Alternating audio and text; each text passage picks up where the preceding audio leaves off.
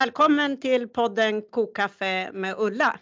Här tar jag upp ämnen och eh, ja, saker som jag tycker är viktiga i samhället att diskutera. Det kan vara sånt som jag jobbar själv med politiskt eller som jag bara är allmänt intresserad av. Nyligen har jag faktiskt läst en bok. Det gränslösa, skriven av Markus Larsson och Åsa Plessner på tankesmedjan Balans.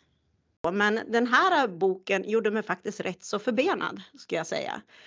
Att ligga där på, i kvällen på, i sängen och säga liksom pulsen bara stiger och stiger och man blir argare och argare. Det är inte det bästa sättet för att få en god nattsömn. Och den som är ansvarig för den här dåliga nattsömnen, han är min gäst här och det är Markus Larsson från tankesmedjan Balans. Välkommen Markus! Tack så mycket. Jag skulle börja med att säga att det var kul att vara här, men jag förstår att jag har ställt till det lite för dig. Eh, men jag ska försöka reda ut de här sömnproblemen och se om vi kan komma från det här samtalet med lite mer positiv känsla inför, inför bokens innehåll. Ja, och det blir ju lite konstigt också om man tänker på att hela ditt liksom engagemang och liksom också varför du har skrivit den här boken och alla andra böcker du har varit medförfattare eller författare till har ju handlat egentligen om att skapa en, en bra arbetsmiljö för dig och dina lärarkollegor. Och så sitter jag här och säger att nu har du förstört min nattsömn. Mm. Men jag tror tyvärr att vi behöver förstöra några nattsömner eh, och för att kanske senare kunna, kunna enas och göra någonting åt det här problemet. Eh, för så är det mycket med våra böcker som vi skriver. Vi tror att vi måste börja med att berätta om hur det är. Och det här är en bok som berättar ganska hänsynslöst om hur det är. Så, så det är klart att det kan, det kan leda till att folk, jag har märkt det redan, att folk har blivit ganska arga. Inte på mm. mig än. det är ju skönt det i alla fall. Mm. För man hoppas ju att de ska bli arg på det de läser om i boken så att det faktiskt förändrar. Det är ju så att den här boken då som heter De gränslösa, den har du skrivit tillsammans med din kollega Åsa Plessner och ni är ju tankesmedjan Balans. Och ni har ju lyckats, menar jag, tillsammans med andra, eh, men, men ni har liksom varit väldigt, väldigt framträdande i att lyckas förflytta hela den här debatten om marknadsskolan. När jag började läsa den här boken, De gränslösa, så hade jag en ambition där i början om att nu ska jag skriva ner alla namn som kommer upp. Och i början så kände jag ju igen de flesta namnen liksom. Peje Emilsson, Anders Hultin, alla de där liksom. Men till slut så var det så många namn. Det var så geggigt, det var så kletigt så jag liksom bara fick ge upp. Men sen kom jag på när jag låg där så bara dök det upp ett citat där i mitt huvud. Och då tänkte jag på Ulf Laurin. Han var ju VD på Svenska Arbetsgivarföreningen hette det då, Svenskt Näringsliv. Och på kongressen 1990 där eh, så sa han så här. Om tio år så ska hela den offentliga sektorn vara privatiserad. Här ligger 300 miljarder och väntar på oss. Och barn och gamla, de kommer alltid att behöva vård. Det är en dösäker placering. Och året efter, då kom ju den här propositionen då, som var på 20 sidor. Egentligen kan man väl säga 17, och som inte hade föregåtts av någon utredning. Och det är ju väldigt ovanligt i vårat Sverige hur vi bygger lagstiftning. Om, det var ju proppen som började hela förvandlingen av, av skolsystemet. Men vad säger du om det där citatet av Ulf Laurin, vdn, ja han är moderat också. Och moderater har en del av eh, de här namnen i den här boken, men det är också många andra partister. Eh, ja, nej, alltså han har väl inte eh, blivit besannad på det sättet att alla de pengarna har förts över till, till privat ägande. Men däremot så kan man ju se hur, hur det år för år har skett en förskjutning från till exempel då elever som andel elever i kommunala skolor som minskar och andel elever i fristående skolor som ökar. Och där är liksom en, eh, det är en procent per år ungefär på grundskolan som, som förflyttas mot den här visionen då som han, som han kanske hade för ganska länge sedan. Ehm, tittar man på även andra, andra delar av välfärden som till exempel ägandet av fastigheter så har ju samma sak skett där, att det sker en förflyttning. Ehm, och nu tror väl inte jag att man kommer hamna ända där, där det privata tar över precis allt. Men eh, mer och mer har ju det privata tagit över utav huvudmannaskap och utav ägande. Mm. Har du kaffe förresten? Det finns kaffe här.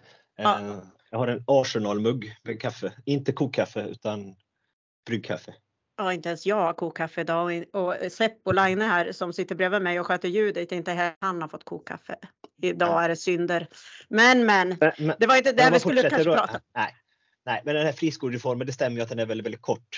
Uh, och tittar man nu liksom och läser Stockholms budget så tror jag väl den kanske närmar sig kanske tusen sidor eller någonting sånt där. Och så har vi en, den största förändringen som har genomförts i, i i svensk skola, i alla fall på väldigt, väldigt länge. Och då är det lite gissningar på, som du säger, 20 sidor. Någon slags tro om att ja, men det, kommer, det här kommer bli bra, det här kommer bli ökad kostnadseffektivitet och här kommer föräldrar kunna, genom att välja så kommer man att skapa en en bättre kvalitativ skola och massor med olika pedagogiska inriktningar som kommer blomstra. Och ja, men så, så har det inte riktigt blivit. Nej. Nej, så har det inte riktigt blivit och det där har ju liksom påverkat hela ditt yrkesliv och jag misstänker också privatliv en hel del eftersom du har engagerat dig i den här tankesmedjan och i den offentliga debatten och på olika sätt och det har påverkat definitivt din, din och dina kollegors arbetsmiljö. Men vad var det som gjorde liksom att du började skriva den här boken? För det här är ju en kartläggning av hur det här systemet upprätthålls och varför det ser ut som det gör. Vad var det som gjorde att du liksom har gjort hela den här beskrivningen? Först får man säga, det, det är säkert inte så att alla vet vilka den här lilla tankesmedjan Balans är. Vi är två personer som, som gör det här på deltid eh, eh och som jobbar med andra jobb eh, på annan tid. Och vi har försökt liksom hitta olika sätt att beskriva varför, varför välfärdsmedarbetares arbetsmiljö hela tiden försämras. Och vi inledde med att använda oss av budgetdokument för att hitta små effektiviseringskrav varje år som finns på vård, skola och omsorg och på statlig välfärd. Och när vi gjorde det så hittade vi även eh, tydliga bevis för att ökad alltså koncernernas expansion på skolsidan skapade också små krav på nedskärning i den kommunala skolan. Mm. Och då skrev vi två böcker om det. Och, och, när, vi, när vi fortsatte att leta efter vad är, liksom, vad är skälet till att det här inte förändras, när vi nu vet att det finns så många undersökningar som visar på att väljarna vill inte ha det här systemet. Um, och så börjar jag sätta mig in lite grann i vad finns det för olika eh, lobbyister, vad har de för ursprung, hur, hur jobbar de, vad kan man hitta i, i, i, handlingar som går att hitta för alla på internet som bevisar den här lobbyismen. Och så började jag twittra om det här, för det är så vi gör. Först så Först så skriver vi massor med saker på Twitter. Vi lär oss själva hela tiden. Vi är inte experter mm. på det här. Jag vill inte hävda att jag är någon lobbyistexpert. Utan eh, när jag började att försöka hitta de här kopplingarna mellan skolägare som är före detta Eh, politiker, eh, styrelsemedlemmar som är före detta politiker, lobbyister som är före detta politiker och nuvarande beslutade politiker så redovisade jag allt som jag hittade kontinuerligt på mitt Twitterkonto. Och när jag hade gjort det ungefär ett års tid så satte jag mig ner och så skrev jag också en bok om det. Och det är så vi har jobbat med, eh, med alla våra böcker. Ehm, och varför gör vi det? Ja, kanske främst för att ingen annan har gjort det. Det är inte så att vi ser det som vår favoritsysselsättning att sitta och, och granska människor och hur de eh, hur de jobbar för att få sin vilja igenom. Utan vi vill ju egentligen hellre prata mycket mer om, om den här övergripande styrningen. Men ska vi få göra det och ska det bli någon effekt i de förslag som vi och andra kommer med, då tror vi att vi måste synliggöra de här nätverken. Och därför skriver vi boken. Ja, och de här nätverken, de påverkar ju hela skolsystemet, elevers förutsättningar och möjligheter och lärares arbetsmiljö och i, i det stora hela, hela samhällsutvecklingen egentligen i den här boken så, så, skriver ni bland annat om styrningskapning. Kan inte du berätta lite grann om hur det där går till? För det beskriver ju också liksom de här nätverkens påverkan mm. och, och, vad som sker faktiskt. Om man har en sån här högstadielärarbeskrivning utav demokratin så så ska ju väljarna ha åsikter om hur landet bör styras. Så ska politiska partier fånga upp de åsikterna och så ska väljarna rösta på partier och så ska de partier som vinner driva sin linje. Och sen kanske det kan finnas en, en koppling från partierna ner till väljarna för partier försöker att få väljarna att tycka som de själva tycker och så finns det någon slags växelspel här mellan väljare och politiska partier. Det är i alla fall så som man, man ser på hur hur politik som skapas. Ska hur, ja, mm. så det ska vara. Um, men om, om man har mycket pengar och vill påverka politiken på annat sätt och inte riktigt gå genom väljarna, då kan man ju kapa den här eh, kopplingen mellan politiker och väljare. Och så kan man sätta sin egen agenda. Um, och det är väl det vi beskriver i boken. Att de här hur går det till? ägarna har... Ja, det kan gå till på olika sätt. Beskriv uh, ska vi ta ett, eh, ett konkret exempel så kan vi till mm. exempel mm. ta eh, Anders Schultins eh, Watma Education, alltså en skolkoncern, som skriver i sin årsredovisning att eh, ja, vi ska använda politisk kompetens i styrelsen för att påverka beslut om hur stor skolpengen ska vara för friskolor. Eh, som var ett beslut som togs i riksdagen i somras eh, och, och det, det, står rätt ut att man ska med hjälp av den här politiska kompetensen som man har Eh, försöka minska risken för att friskolors skolpeng minskar. Och så tittar man då på de kopplingar som finns mellan styrelsen eh, och politiska representanter. Och då ser man väldigt tydligt, det är den här som nu, numera kända berättelsen om att en av styrelsemedlemmarna till exempel äger en sommarstuga tillsammans med, med statsministern och Anders Hultin själv som ägare har han har, han har varit med och, och skapat friskolereformen, han har grundat Friskolornas riksförbund. Han anses vara en, en person som är väldigt nära kopplad till statsministerparet och sådär. Det är klart, om man har de möjligheterna att, att påverka, då är det ju inte olagligt att använda sig av dem. Det hävdar inte vi heller. Ehm, men det kanske är demokratiskt problematiskt om den typen av nära nätverk eh, gör att väljarnas uppfattning i frågan lite kopplas bort. Eh, och, och, då blir det viktigt att vad, vad, tycker liksom, vad tycker forskare, vad tror forskare om det här? Så beskriver vi ingående i boken att forskare konstaterar att man kan, man, kan, eh, man kan dels gissa sig till men nästan också vara ganska säker på att de här sätten att försöka påverka politiker fungerar. Eh, och att det kan förklara varför inte politiker väljer att följa väljarviljan just i den här frågan. För i ganska många frågor så blir det till slut, det kan ju vara någon mandatperiod sådär när, när något parti förhandlar bort sin fråga och, och så blir det inte som de tyckte. Men här har vi 30, drygt 30 år utav utav en styrning av skolan som i alla fall sista 15 åren folk inte vill ha. Och, och, då är det något annat som gör att det inte blir någon politisk verkstad utav väljarnas vilja. Eh, det kan liksom inte förklaras med att någon, någon mandatperiod så, så, så blev det inte så för att Eh, man fick förhandla bort det mot något annat utan här, här är det faktiskt så, tittar man på valundersökningen som SVT gör så finns det inte ett enda parti som har en genomsnittsväljare som är för det som vi kallar för marknadsskolan med fri möjlighet att ta ut vinst. Inte ens eh, Moderaternas väljare, de ligger strax under där.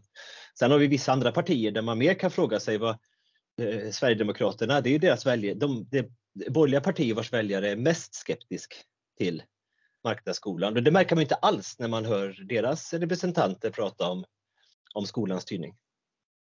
Nej, det gör man inte. De brukar bli rätt tysta när man påpekar att era väljare tycker inte så här då, då brukar det tystna lite grann i alla fall.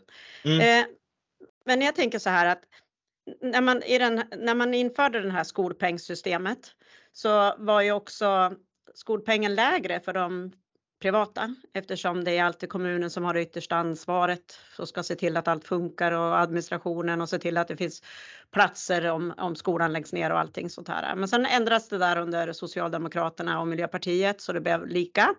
Och så nu kom det en utredning då som var tillsatt för man Ja, man börjar väl förstå att det här kanske inte var riktigt rimligt. Den här Åstrandsutredningen som det heter. Den kom ju fram då till att man skulle sänka pengen för de privata Eh, skolorna, eh, friskolorna.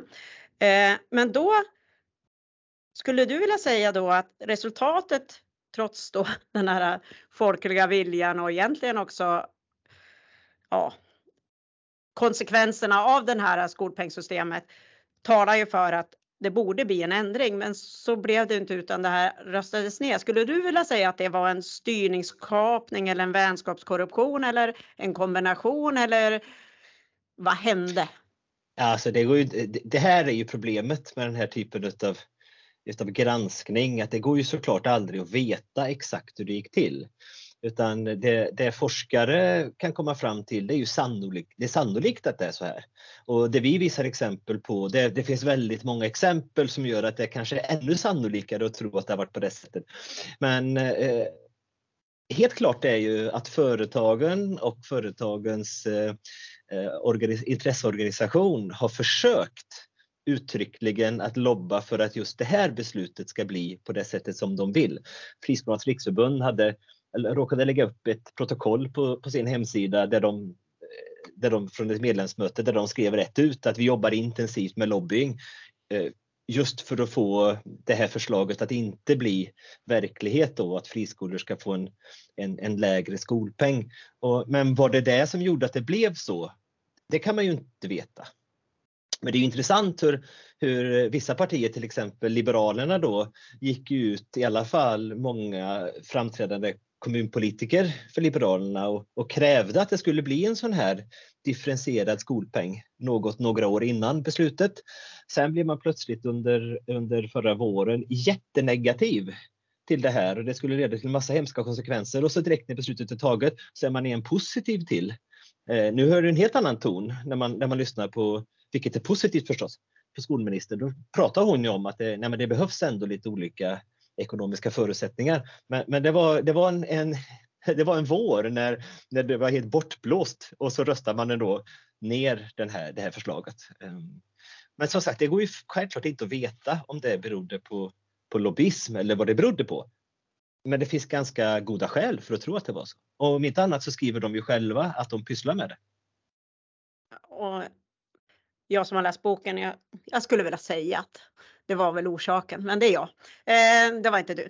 Så, men, men, men eh, om man då om man också fortsätter att läsa den här boken så något som återkommer ganska ofta, det är det här att man ofta skriver om att det finns politiska risker. Eh, nu har vi pratat lite grann om Anders Hultin som var och skrev om, om, var med och tog fram den här propositionen på 20 sidor. Och sen har vi då den andra medförfattaren Peje Emilsson som också har tagit väldigt stor eh, utrymme och tjänat mycket pengar på den här reformen. Han har ju Kreab, Demoskop och sen har det Kunskapsskolan han har va? Ja. Japp. Eh, hur, hur liksom vad får det här för påverkan? Att han både har en, en, någon form av sån här påverkanslobby grej och sen har han sitt undersökningsföretag och sen har han sin egen skola. Beskriv det där lite grann tänker jag, för jag tror att det inte är så många som ser hur det här hänger ihop och att man faktiskt vet att det är samma ägare till allihop. Ja, men alltså, det är förstås eh, briljant upplägg. Det får man Eh, det, det, får man, vara, man får imponeras av det. Att, att först, ja, man blir eh, imponerad. Ja, men att först lobba som han ju gjorde eh, innan beslutet om friskolereformen, sedan få vara med och ta fram reformen, sedan starta ett företag som, som gynnas av reformen och ha ett antal andra företag i andra branscher som hjälper till att bevara reformen. Det är ju mästerligt arbete. Hur det här hänger ihop Alltså Kreab är ju en jättestor eh, public affairs-byrå, liksom, lobbyistbyrå, finns över hela världen. Och, och de, när man tittar på, vilket jag också skriver om i boken, vad det är för, för representanter som de har anställt så är det ju bara toppnamn. Väldigt många kommer ifrån, eh, har, har en erfarenhet från massmedia till exempel. Eh, jobbat på nyhetsbyråer, tidningar. Så att det är liksom duktiga personer. Eh, man har startat upp under valrörelsen så drog man ju igång en, en, en kampanj för, för att eh, få eh, i någonting som heter Valfrihetskommissionen ledd av Gunnar Hökmark, för detta moderatpolitiker och anställd på Kreab, ehm, som, som försökte sälja in då att om, om de här förslagen om som kallas för Åstrandsutredningen, att man ska ha minskad skolpeng för friskolor och att man inte ska kunna ställa sina barn i kö. Om, om, om de blir verklighet så kommer jättemånga skolor tvingas stänga. Man hade, till, man hade någon, någon helsida i DN där som man kanske som liten aktör blev lite avundsjuk på eh, under mm. valrörelsen med en, en, rektor eller en förälder som stod tillsammans med, med två elever som om, om Socialdemokraterna, jag vet inte om det, om det stod liksom, om Socialdemokraterna vinner så kommer den här skolan att läggas ner. Det var något liknande liknande. Ja, det det. Och, sen har, och sen har man utöver det då eh, Demoskop som, som gör opinionsundersökningar och opinionsundersökningar kan man ju göra, det kan vi ställa frågor på sätt som, man, som gynnar en själv. Det gäller ju inte bara eh, Peje Emilsson, det gäller förstås alla som använder sig av opinionsundersökningar. Men jag har tittat på um, tidningsartiklar där man hänvisar till Demoskops undersökningar, då är frågorna alltid ställda på ett sätt där, där, det, där det tycks vara så att det finns ett stort stöd för, för friskolereformer. Man frågar ofta föräldrar som har barn på friskolor till exempel om de tycker att det är en, en bra möjlighet att ha eller om den är dålig. Och så skriver man då generaliserande artiklar om själva reformen som bygger på den här eh, undersökningen. Så får man självklart göra. Så gör andra också för att vinkla det till att deras sak ska hamna i bättre dagar. Men eh, det är liksom ett sätt man kan använda sig av Demoskop på. Eh, mm. Så ihop är ju Kreab, Demoskop och Kunskapsskolan ett, ett, ett kluster som, eh, som funkar bra för, för Peje. Ja, det kan man ju verkligen eh, konstatera.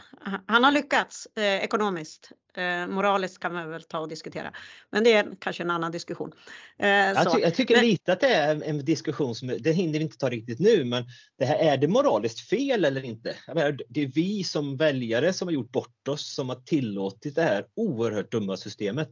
Att det finns aktörer som verkar inom det, det är ju det är problematiskt, men det är vi som måste ta ett ansvar vi kan inte skylla på de aktörerna. Så det tycker jag är ganska viktigt att få fram ändå. Vi behöver ändra på det. Ja, det, jag tycker egentligen att du har rätt i det, men jag skulle vilja egentligen ta det ett steg längre. Det är politikernas fel. Ja. Men då är ju politikerna med och finansierar eller tjänar pengar själva på systemet efteråt eller på olika sätt är kompisar och så vidare. Så det är inte helt lätt som väljare heller liksom att veta att mitt Verkligen parti som jag röstar på faktiskt är en del av den här smeten. Finns ju till och med lobbyister som även är politiker. Då är det ju jättesvårt för väljare att veta vart börjar och slutar det här egentligen? Vilken roll har man? Eh, för ett tag sedan så kom det in en reserv i riksdagen som, som kom direkt från sitt lobbyistjobb och sen går tillbaka till det efter att månaderna är klara. Så där. Vilken stol sitter den personen på? Det är klart det är jättesvårt. Ja, verkligen. Verkligen. Vi ska snart liksom gå över till en annan del liksom än, än, än själva liksom som också hör ihop med det här. Men jag tänkte ta lite kring Torén också som är aktuellt. Om jag minns rätt så har väl Torens eh, skolor varit ute i blåsväder och Skolinspektionen har väl haft kritik mot dem i kanske 10-13 år eller något sånt där. Eh, men de får bara fler och fler elever. De, de, får inte den undervisning. Jag läste om att det var någonstans de inte hade fått undervisning på ett år. Att det, eh, det är elever som sitter i skrubbar, man får inte sin praktik. Ja, det är hur mycket som helst, men ändå växer skolan. Eh, men är det så här att egentligen så är det ju här fast de har dragit det mycket, mycket längre då, men det är ju ett system då att drar man ner på lärare och, och, man drar ner på kringresurser och så vidare, det är så man tjänar pengar. Men att här kanske man har elever som inte har lika sko goda skolresultat från början. Eller vad är det som gör att Torens bara kan fortsätta och fortsätta? Och vad är det som gör att de liksom faller ut oftare än, än, än, mm. än andra sådana här friskolor? Alltså ska man vara lite cynisk, och det kan man väl få vara då och då, så, alltså när, man, när man gör någonting till en marknad då, då skapar man automatiskt vinnare och förlorare där. Alla andra marknader funkar så. Det, det, har man inte råd med dyr mat då får man köpa euroshopper. Liksom. Och, och då får man förvänta sig att det blir en lägre kvalitet på det. Har man mycket pengar då kan man köpa något annat som har högre kvalitet och så ska liksom folk välja sig fram till, eh, till hög eller låg kvalitet, dyrt eller billigt. Skolmarknaden är inte riktigt sådan men det finns ju lite samma effekter då. att Det kommer alltid vara någon koncern som är lite sämre som, som, som barn och elever och vuxna också, för de har ju vuxenutbildning, får gå i fast inte skolorna är bra nog. Och det visar ju, det stämmer ju det här med att det var 2011 tror jag, jag hittade igår någon artikel där där, där, där eh, Torens ägare sa exakt samma sak 2011 om hur de nu ska gå vidare med att rätta till de här felen som man sa i den eh, eh tv-sändningen ihop på, på SVT. Jag vet, nästan ordagrant samma ord eh, som, som de här olika personer men eh, om att skolan inte fungerar och att det finns kvalitetsbrister. Um, Han hade tränat så, på det kan man lugnt ja, säga då. ja, jo, det, tyvärr har det varit så. Men det blir, eh, Jag vet inte med Torén. Jag tror att en hel del eh, beror på att man har ett elevunderlag som inte klarar av att göra jobbet själv. Alltså man, om man har elever som är självgående, då kan man ha undervisning med lägre lärartäthet, med lägre andel behöriga lärare, eh, med, med sämre övriga, till exempel labbsalar och så vidare. Eh, för att elever som har egen hög kapacitet, de kommer klara av den undervisningen. Inte så bra som de skulle kunna förstås, men tillräckligt bra för att kunna hävda sig i konkurrens med andra skolor. Men om man inte har den, det elevunderlaget, då blir det tufft. Då får man elever som egentligen behöver lära sig läsa, skriva, räkna. Eh, eh, men blir satta att själva jobba väldigt mycket med Eh, och förutsätts kunna de här sakerna som, och kan inte eleverna det, då blir ju resultaten förstås väldigt, väldigt dåliga. Det var lite det som hände John Bauer för, för ett antal år sedan när deras elevunderlag ändrades. Eh, och då gick det plötsligt inte att ha den här pedagogiska modellen, billiga pedagogiska modellen som man hade. Så det tror jag är vad som sker med Torén. Eh, de, de, har, de är den koncern som har tuffast elevunderlag framförallt på gymnasiet och det funkar inte om man skär ner på, på lärare och på behörighet. Nej, men han tjänar bra med pengar på det. Det är inget snack. Det här, vi, Torén skulle man kunna prata väldigt mycket om. Med sitt, med de flyttar pengar till sitt innebandylag och de har ett eget riskkapitalbolag som ett dotterbolag som de investerar i olika riskmarknader med. Så, här, så det, det, det, är väldigt mycket pengar i omlopp inom Torén som går till olika saker som inte är undervisning. Samtidigt som man har de här kvalitetsbristerna som ju, som ju gör uppenbart att man borde lägga dem istället på skolan. Mm. Och, och, det är väl det som också gör att man blir rätt frustrerad när andra pratar om att man ska ha mer kontroll och så ska man rätta till det efteråt och sen ja. Det blir väldigt alltså mycket kontroll just, och, ingen offentlighetsprincip och ja. Ja, men alltså det här med kontroll är en återvändsgränd. Det skulle behövas ett helt, ett helt till program om. Ju mer du kontrollerar, desto mer kommer lärares profession att minska, desto mer administration kommer det att bli. Eh, så det är, liksom, det, det, är, det är en återvändsgränd, den här kontrollvägen. Tyvärr är det den som jag tycker det verkar som att många tror sig kunna ta. Liksom, att man, man kan reglera bort det här genom att sätta mm. krav och, och, och följa upp och mäta. Jag tror inte på det. Eh, inte jag det, finns, det finns forskning som visar att det inte funkar så bra heller. Nej. Och jag vet ju att i andra länder där man till exempel har försökt med det här i äldreomsorgen, i Kanada till exempel. Jädrar vad krav de har. De hade till och med krav på att man inte fick byta ut en gamles tandborste. Att man inte fick blanda ihop dem. Ja, det fattar. Det, mm. det blir en hel del kontroll och, och kontrollera. Men Nej, det blir jättekonstigt. Vi har inte, Ja, vi pratar om tillit i, i samhället, att vi ska öka, eh, öka tilliten till, till välfärden samtidigt som vi köper in oss på ett system och en styrning som där det inte går just inte att ha tillit utan man måste kontrollera mer och mer. Och, ja, om man menar politiker allvar med den här tillitsstyrningen till exempel, det är många politiker som gör det, väldigt få som säger nej, vi vill inte ha tillit. Samtidigt så, så vägrar man att röra det system som gör det omöjligt att ha tillit. Ja, så är det ju och som göder New Public Management och allting det här. Men, eh, men jag tänkte att vi skulle fortsätta på det här spåret med här ligger 300 miljarder och väntar på oss. För är det något som du liksom har, i alla fall jag som följer ditt Twitterkonto, skrivit väldigt mycket om så är det det här med samhällsfastigheter. Ska du börja med att beskriva vad är samhällsfastigheter? Det är inte ett begrepp som jag är uppvuxen med i alla fall. Nej, jag tror att jag, när jag har läst på själv så, så hittade jag en artikel för tio år sedan så fanns inte begreppet. Då tror jag att den artikeln var skriven för ett tag sedan.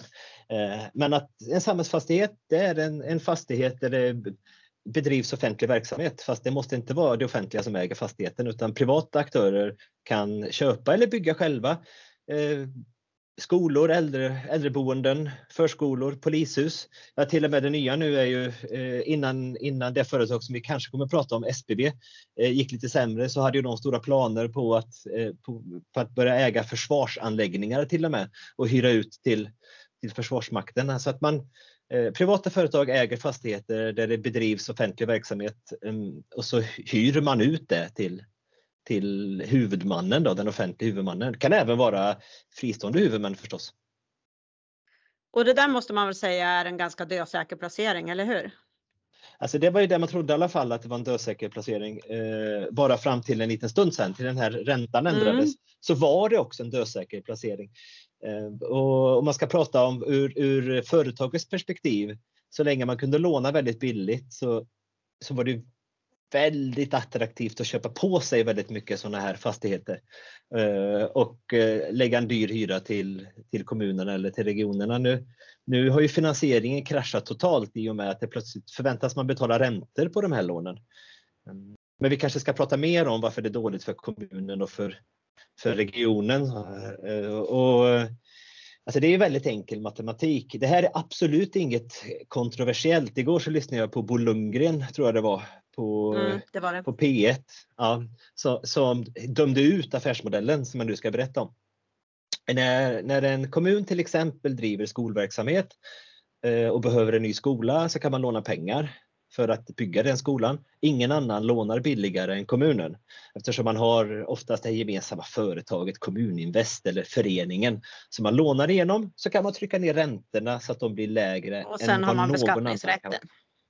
Ja, så, så det, det finns liksom, den kommunala finansieringen går inte att slå utav ett Nej. privat företag. Så.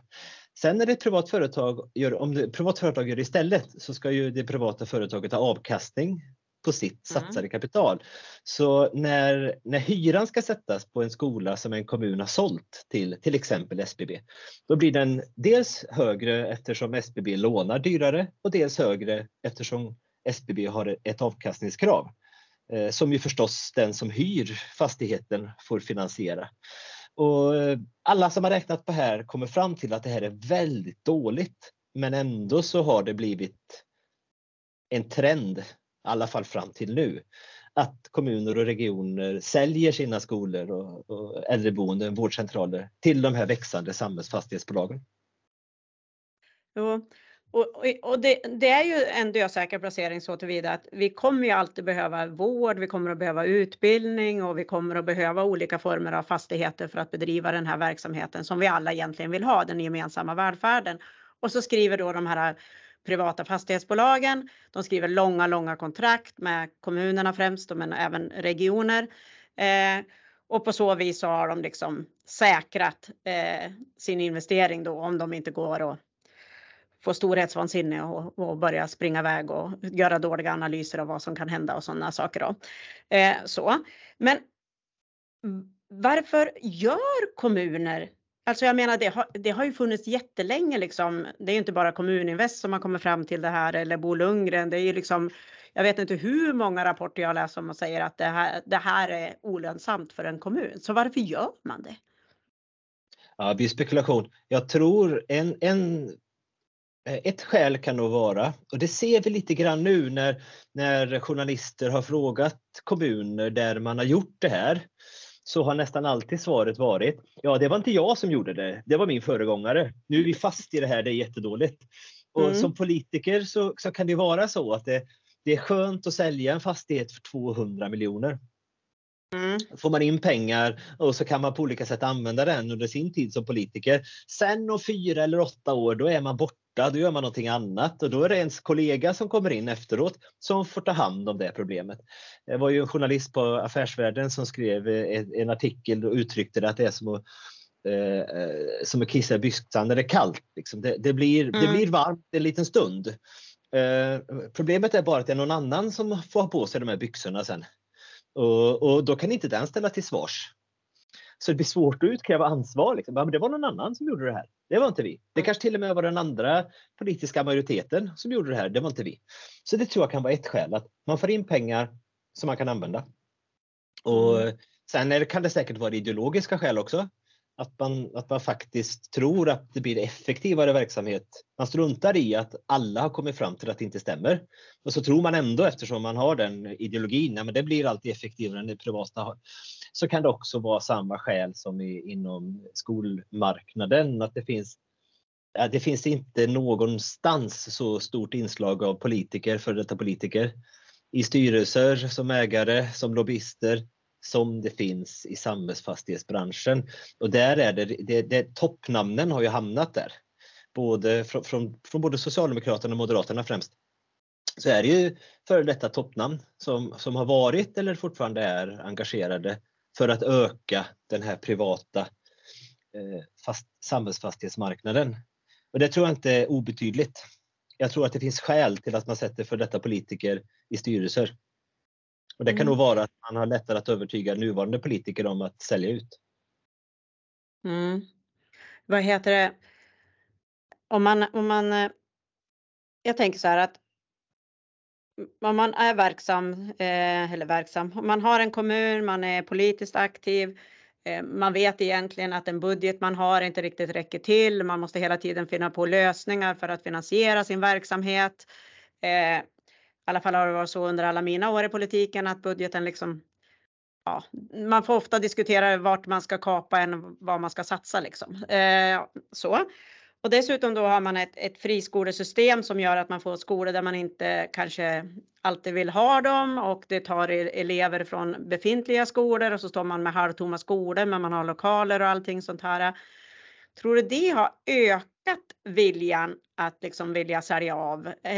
Eller, tror du att det är mera den här vänskapskorruptionsgrejen eller vad, vad tror du? Jag vet inte. För det första vet jag inte, men om man ska tro. Ja, jag tror nog att det kan vara så att det finns ett samband mellan ökad andel elever i fristående skolor och att man inte känner eh, dels samma behov av att äga lokaler, men också att det blir lite jobbigare att äga lokaler. Eh, det hade funkat bättre det räkneexemplet om man inte hade de här 20-årsavtalen som du pratade om mm. förut, att man skriver väldigt långa avtal. Så i själva verket så, så blir det ett sådant avtal som om man hade ägt eh, fastigheten själv. Ja. Uh, men, men definitivt så finns det ett samband, tror jag, mellan att högre andel elever går i, i, hos huvudmän som inte är kommunala och att fastigheterna inte heller är kommunala. Och där kan ju, alltså det finns ju kommuner, det var en jättestor debatt om det när Stockholm för något, ett eller två år sedan skulle sälja ut sina, några av sina skolor. Mm. Och, och, politiker vägrade ens eh, befatta sig med ordet rådighet i majoriteten. Alltså att man vill inte mm. svara på frågor riktigt om, om rådig. Alltså vad, vad finns det för risker med att inte ha kontroll över lokalernas mm. användning?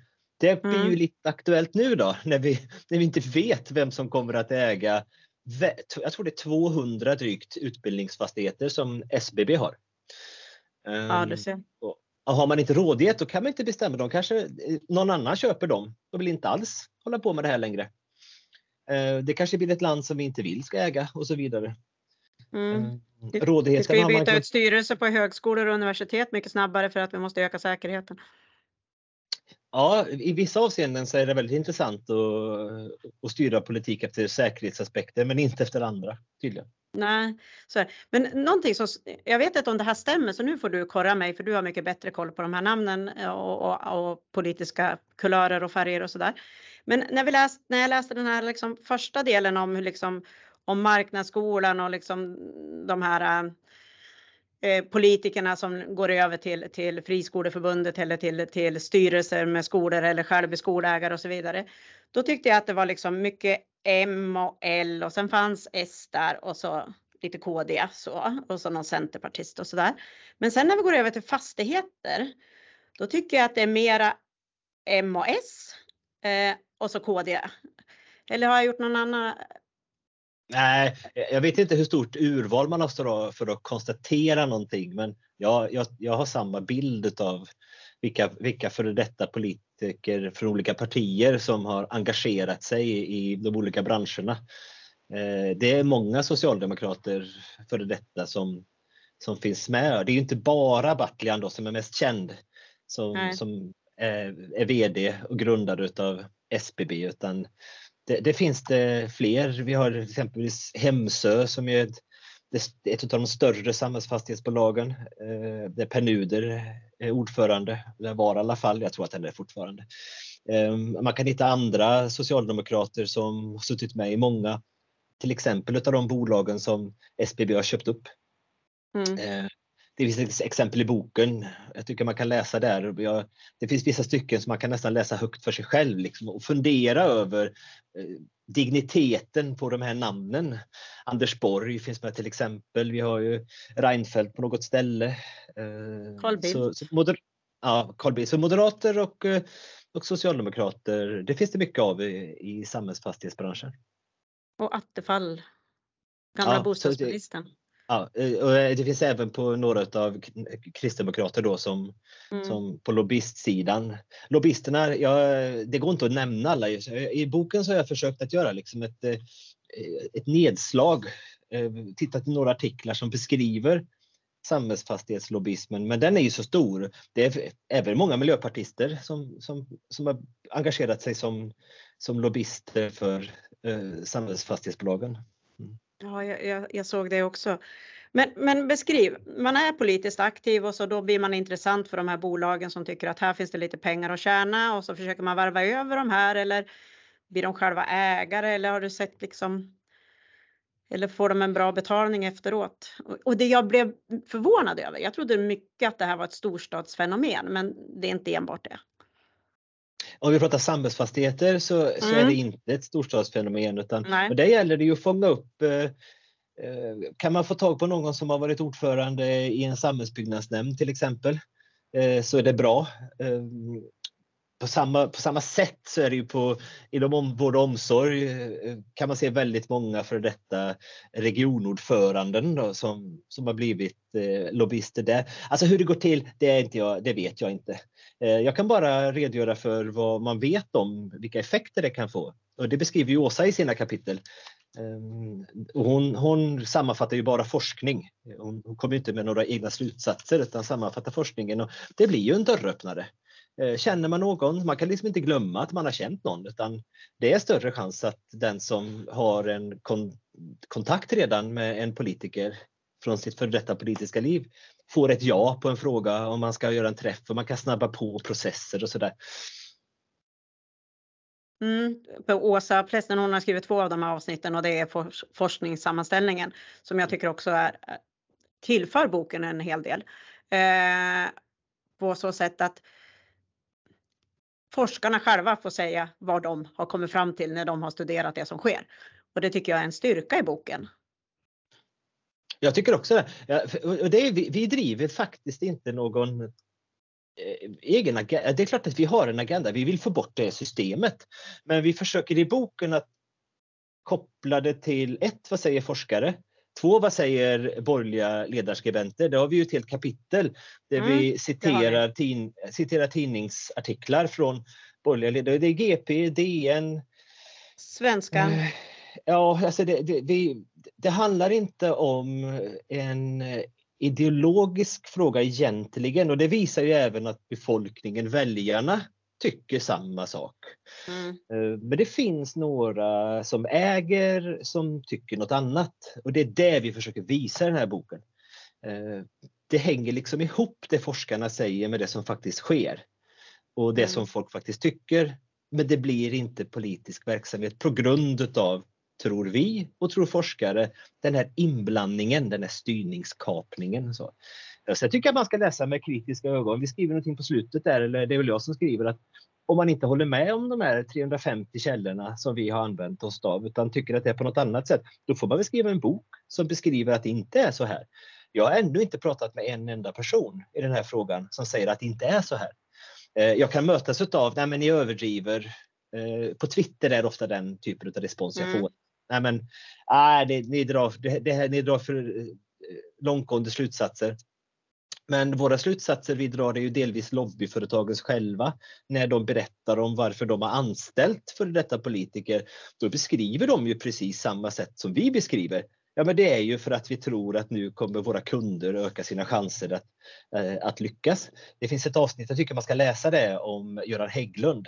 För att eh, det, det går vi liksom, det, det, det är jag som skriver det, det är ordagranta citat ifrån ja. många tidningar och de själva skriver, för det är ju för att vi tror att vi kan få flera, mer affärer som vi anställer honom. Mm. Eh, det var tydligt. Ja, det, det är väldigt tydligt. Det är samma mm. Göran Persson, det är samma resonemang där i det kapitlet. Om Göran Persson, ja. Så är det ju. Det är politiska tentaklar och det är vänskapsband.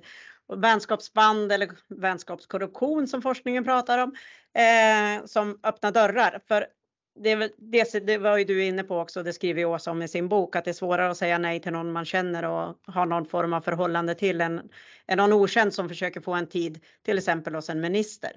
Eh, för nu har vi ju en skolminister som också har varit styrelseledamot i ett av de här i marknadsskolan, ja, samt även anställd lobbyist på en lobbyfirma med fokus på välfärden. Så hon hade båda de rollerna. Hon har dels eh, eh Tellusgruppens eh, styrelsemedlem tillsammans, där ägaren då för detta partikamrat. Eh, och hon satt i en, hon jobbade som lobbyist eller PR-konsult eller PA-konsult. Det finns olika namn, men på en, en, firma som riktar sig mot företag som vill etablera sig på välfärdsmarknader. Ja, och Tellus, det var de som hade hälsans förskola där man fick äta knäckebröd, vart väl den mest känd som. Så. De, de, ja, de har figurerat tidigare i, i media. Ja. ja, precis.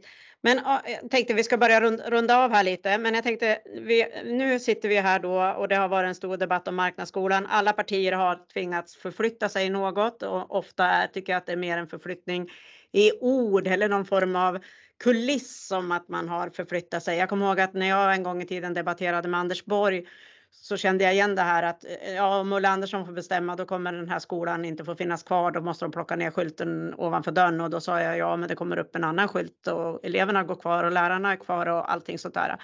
Eh, sen så kom han fram med något förslag efter ett tag när hela debatten hade förflyttat sig från honom till att nu skulle vi ha långsiktiga ägare i skolan. Men sen definierar de aldrig vad långsiktiga ägare var och sådär.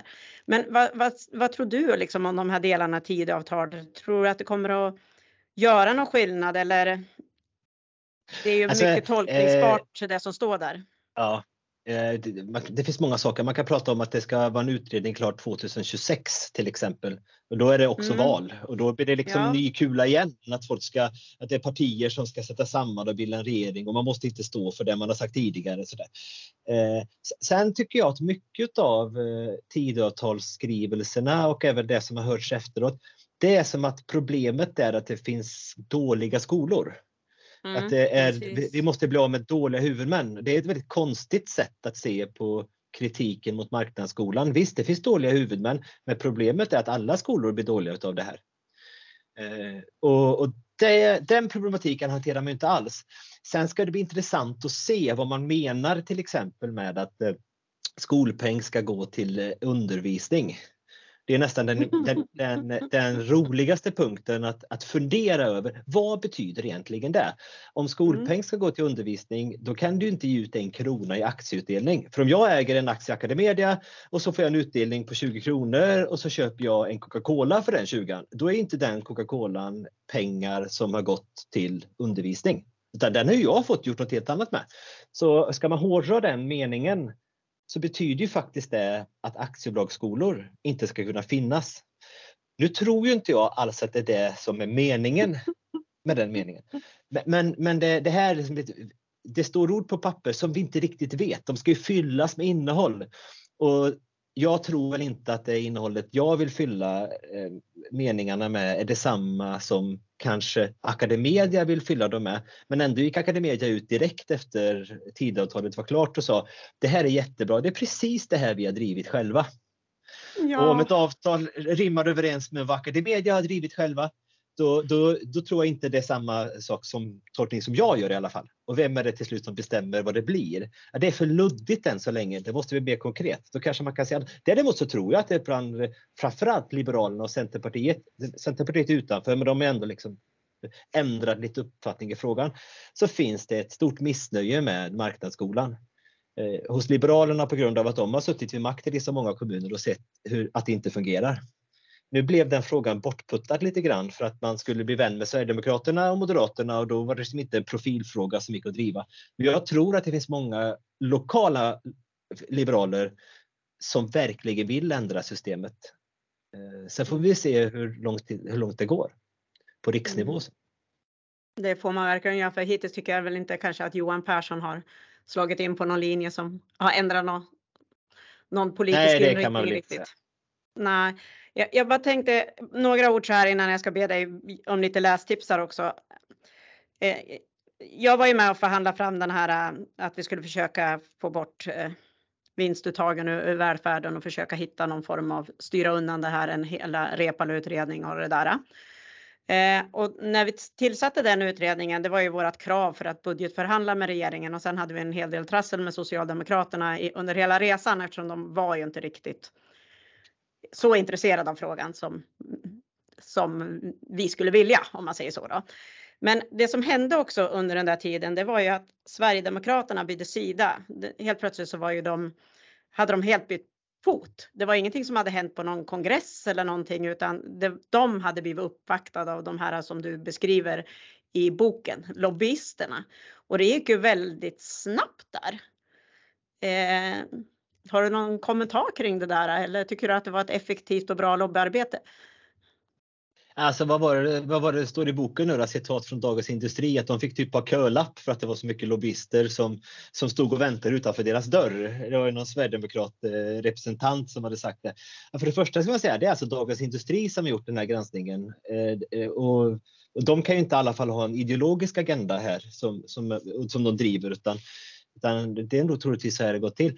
Alltså Eh, väldigt logiskt att man från välfärdsägarnas sida förstår att man måste få med den delen av riksdagen som, som Sverigedemokraterna som man inte kunde använda tidigare.